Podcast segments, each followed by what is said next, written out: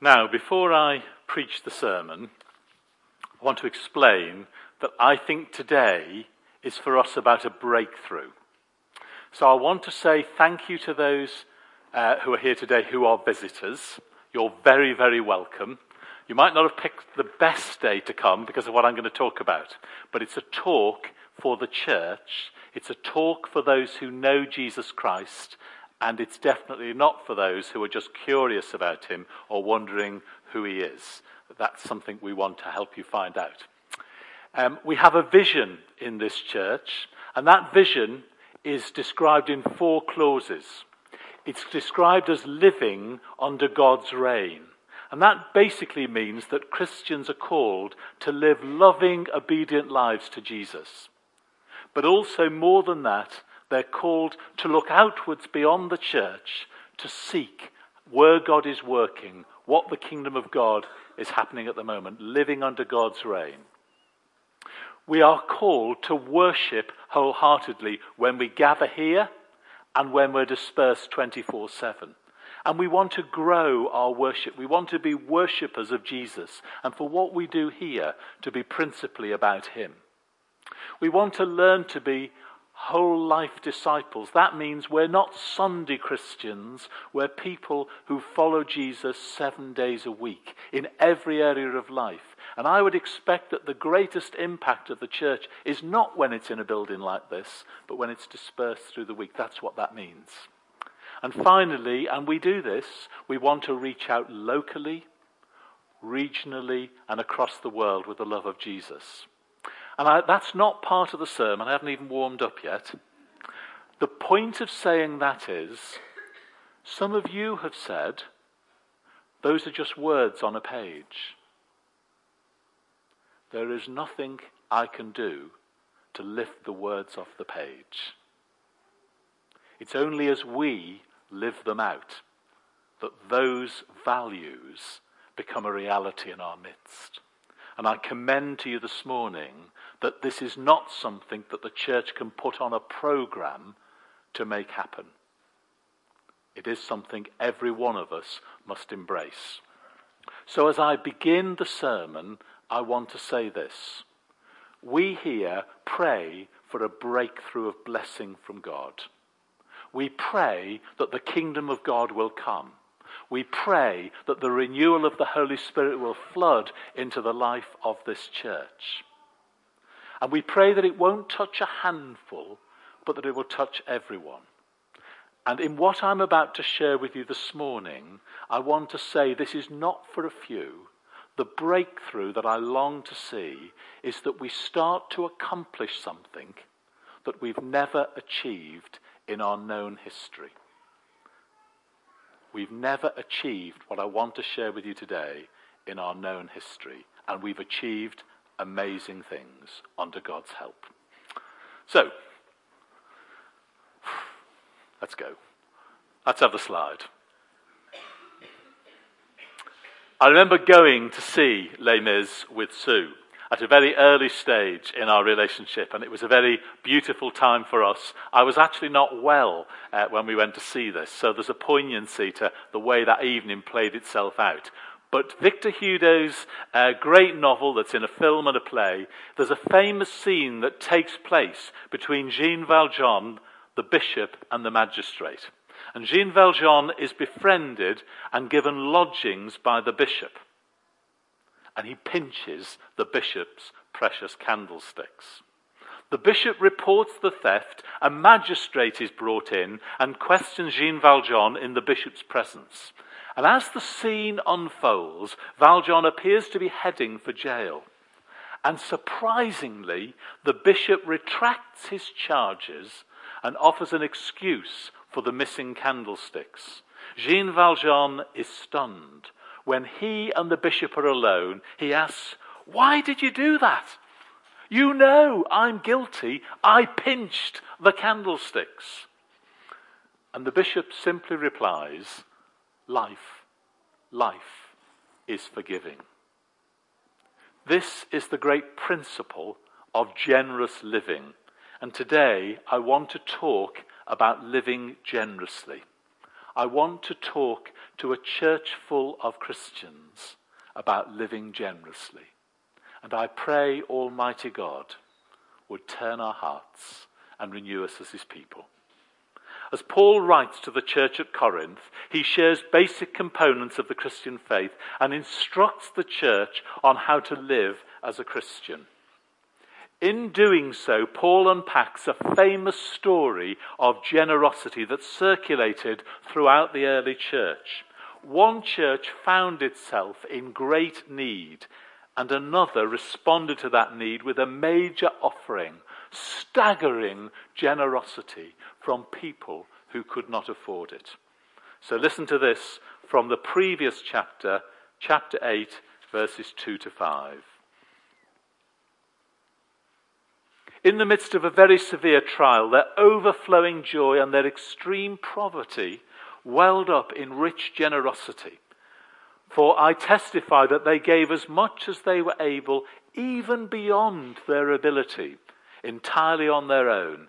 They urged, pleaded with us for the privilege of sharing in this service to the Lord's people. And they exceeded our expectations. They gave themselves first of all to the Lord and then by the will of God also to us.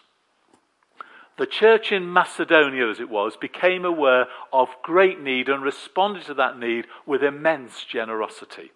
And we see that happening here in Aldridge Parish Church. We give to lots of needy uh, situations, to Operation South America, something birthed in this parish.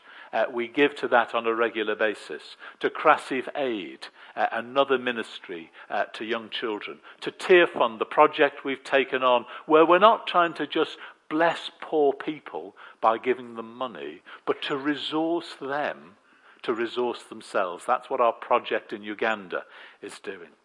At Christmas time, week after week in early December, we give a different gift, a love gift on top of the offering uh, to something happening in Walsall where there's a real need amongst the most vulnerable people in our society.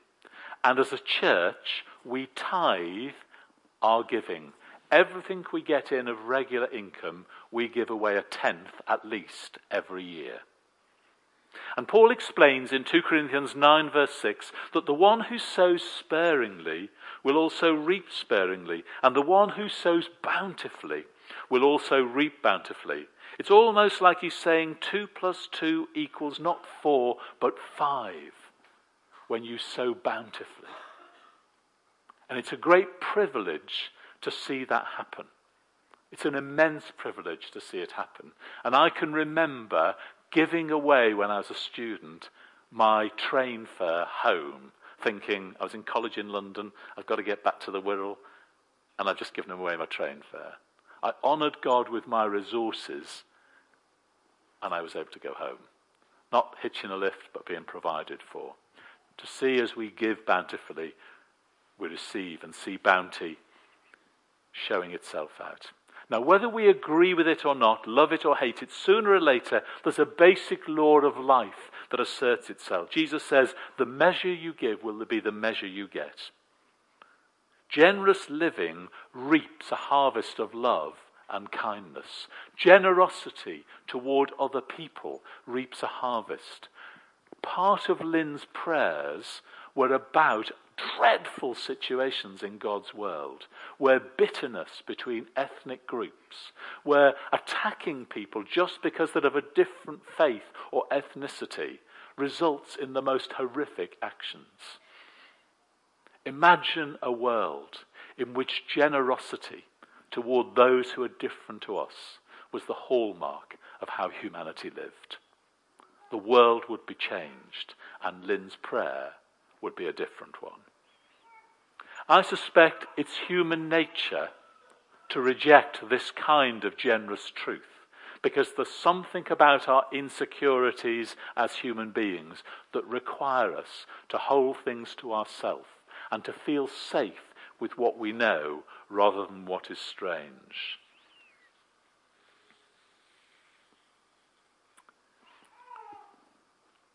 If you're someone who does the lottery, let me tell you that it's based on the faint hope that by sheer statistical poss- improbability we might reap that which we haven't sowed. It is not like that in real life.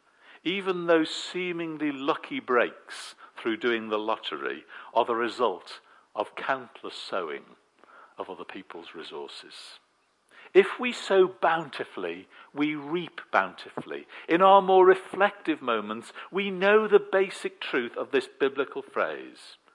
And Jesus says in Luke 6 Give and it will be given to you, a good measure, pressed down, shaken together, running over will be put into your lap. For the measure you give will be the measure you get back. Generosity is not about cash, it is a lifestyle. And the cash is only a detail. It is about a generosity to others. There is an immense privilege in living generously so that others may live. And even in our modern world, there's an immense need for Christians and others to give generously so that the needs of others can be met. And I'm staggered to live in the United Kingdom, and I count it a privilege to live in the United Kingdom. But to see a growing number of people who are economically vulnerable at a time when the world has become a different place blows my head off. But there is more to giving than just meeting need. Generosity for the Christian is not a seasonal act, but as I've said, a lifestyle. And frankly, and this is the heart of what I want to say, we at APC need generosity to become infectious and for a greater proportion of the congregation to share in regular and sacrificial giving, for more of us to embrace generosity in all its dimensions in our lifestyle. Now, back in the scriptures, God had worked in the lives of the Christians at Macedonia. They had responded to God's love in Jesus, and their generosity, wait for it, made them eager to give so that the ministry of God's church may flourish and touch the lives of others. Chapter 9, 12 and 13. The service that you perform is not only supplying the needs of the Lord's people, but is also overflowing in many expressions of thanks to God. Because of the service by which you have proved yourselves, others will praise God for the obedience that accompanies living under God's reign. Your confession of the gospel of Christ. And so, my next point is simply this real need needs a tangible response. And in the case of the Macedonians, it was given, it was about giving generously to support the members of a very poor church. They were poor, but they were generous to others. Aldridge Parish Church, so chill out, is not a poor church. Not a remotely poor church but its extensive ministries are costly to sustain and a big challenge to develop. Our budget, which is just a budget to balance the books, for this year is £278,795. That's before anything extra. That's just running the ministries that we have. And based on last year's giving, which still ended in the black, this year will result in a small deficit of £6,431. Now, I just want to tell you, we have an amazing treasurer. I hope he sleeps at night because when he presents the accounts, he presents them with such absolute calm. He tells us there's probably going to be a little bit of a deficit at the end of the year. But I'm sure it'll be fine and God will provide. And God has, and that's wonderful but we do need a lot of money. So, forgetting those figures, to illustrate the need, and this is the point of my talk today, to illustrate the need to develop giving across the generation, the congregation, we know that last year, 86 givers gave to our general funds some 134,000 of our total regular giving. Not half, but that's a small proportion of people in our congregation. A small number, had, a small number, a very small number, had to reduce their giving downwards because of personal circumstances, and we would expect that to happen, of course, because we give proportionately to our resources. That resulted in a drop of £15,000 in our annual income. But still, we ended the year in the black. And God is faithful. And perhaps those figures, and it's not my job to deal with them, and I know nothing about your giving, I promise you. Perhaps those figures give us cause to be thankful and to see why today I prefaced my talk by saying this. We're praying here in Aldridge Parish for a breakthrough. A breakthrough in the Holy Spirit, a breakthrough in mission, and a breakthrough in generosity, which involves a huge cross section of our congregation. And that would be an achievement unsurpassed in our history. So, people here have been very sacrificial over the years, very dedicated, very generous. But it has been a proportion of the congregation that have been part of the active ministry and the active giving. And the breakthrough we must pray for, and like our vision, it's down to you, is that that becomes spread as a generous spirit throughout the entire congregation. So we don't just want to balance the books, we want to extend, as did these churches here, the impact of our ministry. Now, if we were to develop our ministries, if we were to move beyond balancing our books, then we would, I think, as a result of some research that's been done for Aldridge Parish, probably end up making two appointments. We agreed as a church council some while ago, and I reluctantly held back. We agreed to appoint a worship pastor part time.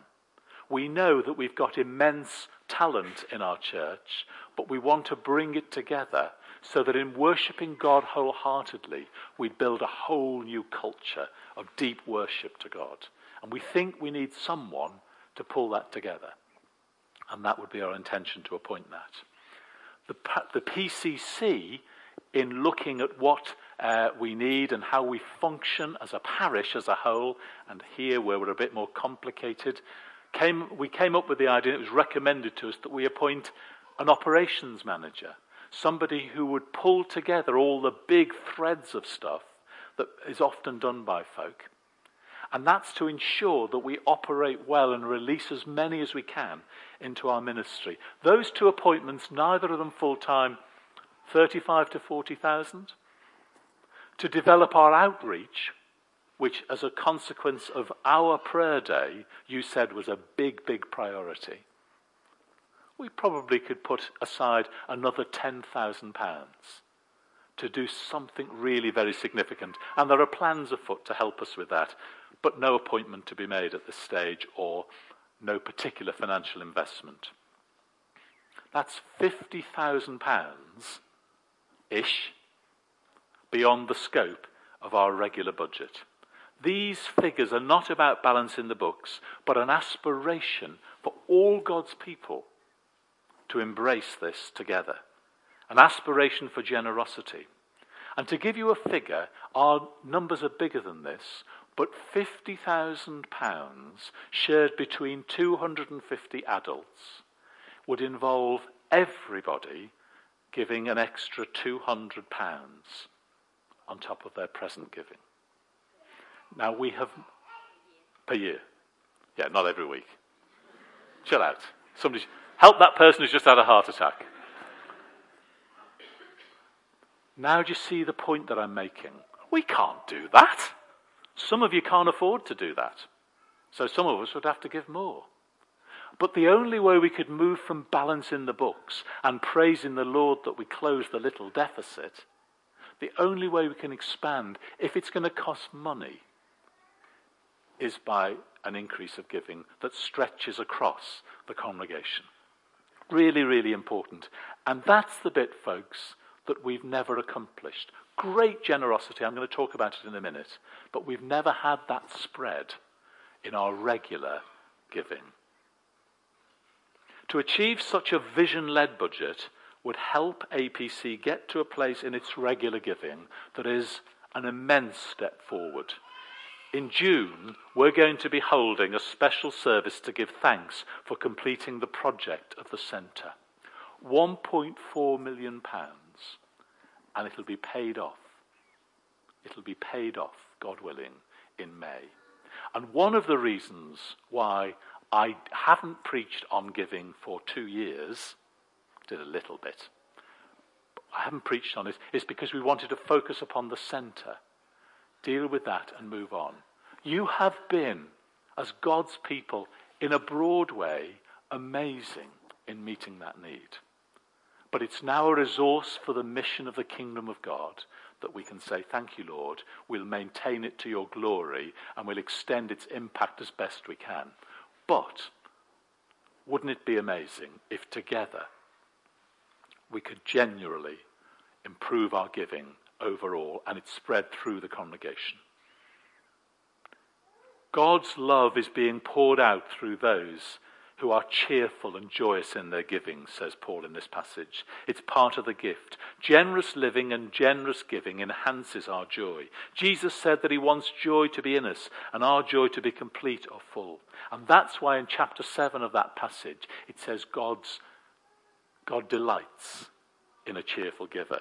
Now at this point I wish I had a mirror because you're not looking very cheerful at the minute.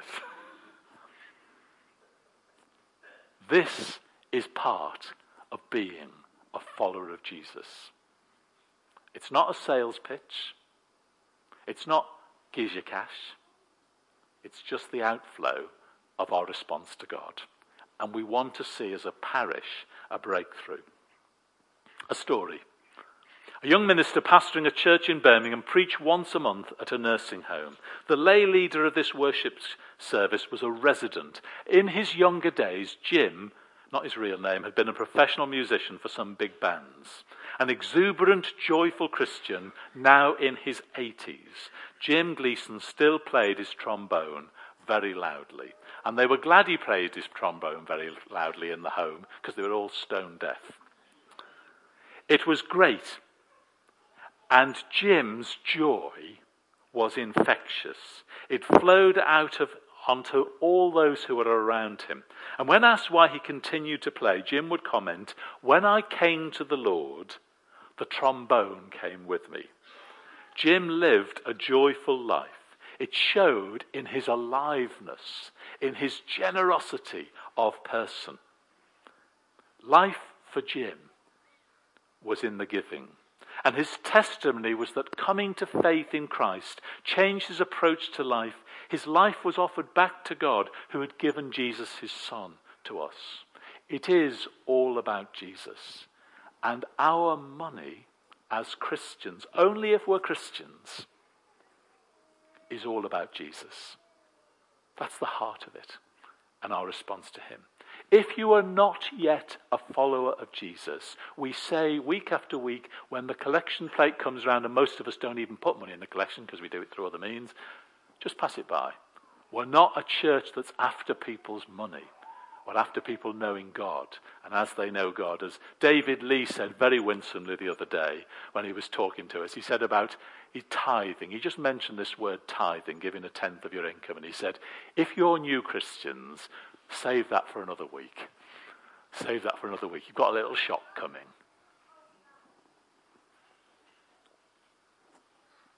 So then, our giving is always as followers of Jesus, and generosity is the outflow of our life in Christ. And the blessing comes when the giving is joyous and willing.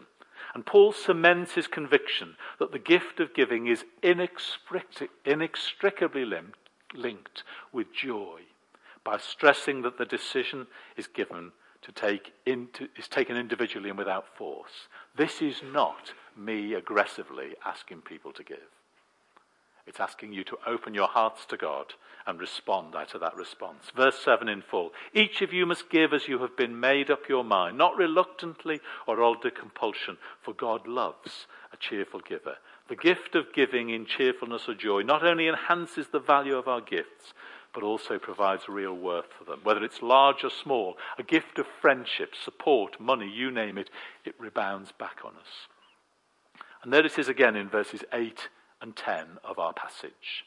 And God is able to bless you abundantly, so that in all things, at all times, having all that you need, you will abound in every good work. And verse 10 Now he who supplies seed to the sower and bread for food will also supply and increase your store of seed and will enlarge the harvest of your righteousness. This is where the Bible starts to get a bit pointed. It says that loving Jesus makes a practical difference to how we handle every bit of our lives. And so, as I close, to share in the gift of generous giving, we must live by trust. And that's a big challenge to some of us. And we must act in love, and both call for generosity. Paul says in verse 11, You will be enriched in every way for your generosity. So living generously requires an abundance of love. It starts with God's love and shows itself in our love for God. Love for neighbour, love for God's work, love that flows over into generous, open handed giving of time, money, hospitality, abilities, and our very lives. As you leave today, you'll be given a leaflet. It's a leaflet produced by the Church of England called Living Generously. There's one for every household, and it summarizes basically the message that I've shared with you today. We feel this is really an important stage in the life of our parish, and it's entirely in your hands. Our church council has agreed that each one of them will review their giving in the coming weeks, and they will sign to say that they have done so and put a chart up at the back, not to boast, but they're leading something and modeling something to the church. You can give by envelopes, you can give by standing order, you can do tax efficient giving, I do payroll giving. Um, but fundamentally, today is not about sums, it's about a corporate response. And so I'm going to ask you now, if you will, to stand in silence as God's people together. And then I'm going to pray for us all, me included. Father God, we gather today as your people. We thank you for your work in our lives. We pray for a great breakthrough of grace, of empowering of your spirit, of equipping for mission, and of a longing to follow you day by day. And as we embrace whole life discipleship, we, your people, pledge to think through our own generosity and to see if we can't achieve something completely new in our congregation, where the joy of giving is spread throughout the whole body of Christ. Speak to us individually, but draw us together in this common grace for Jesus' sake. Amen.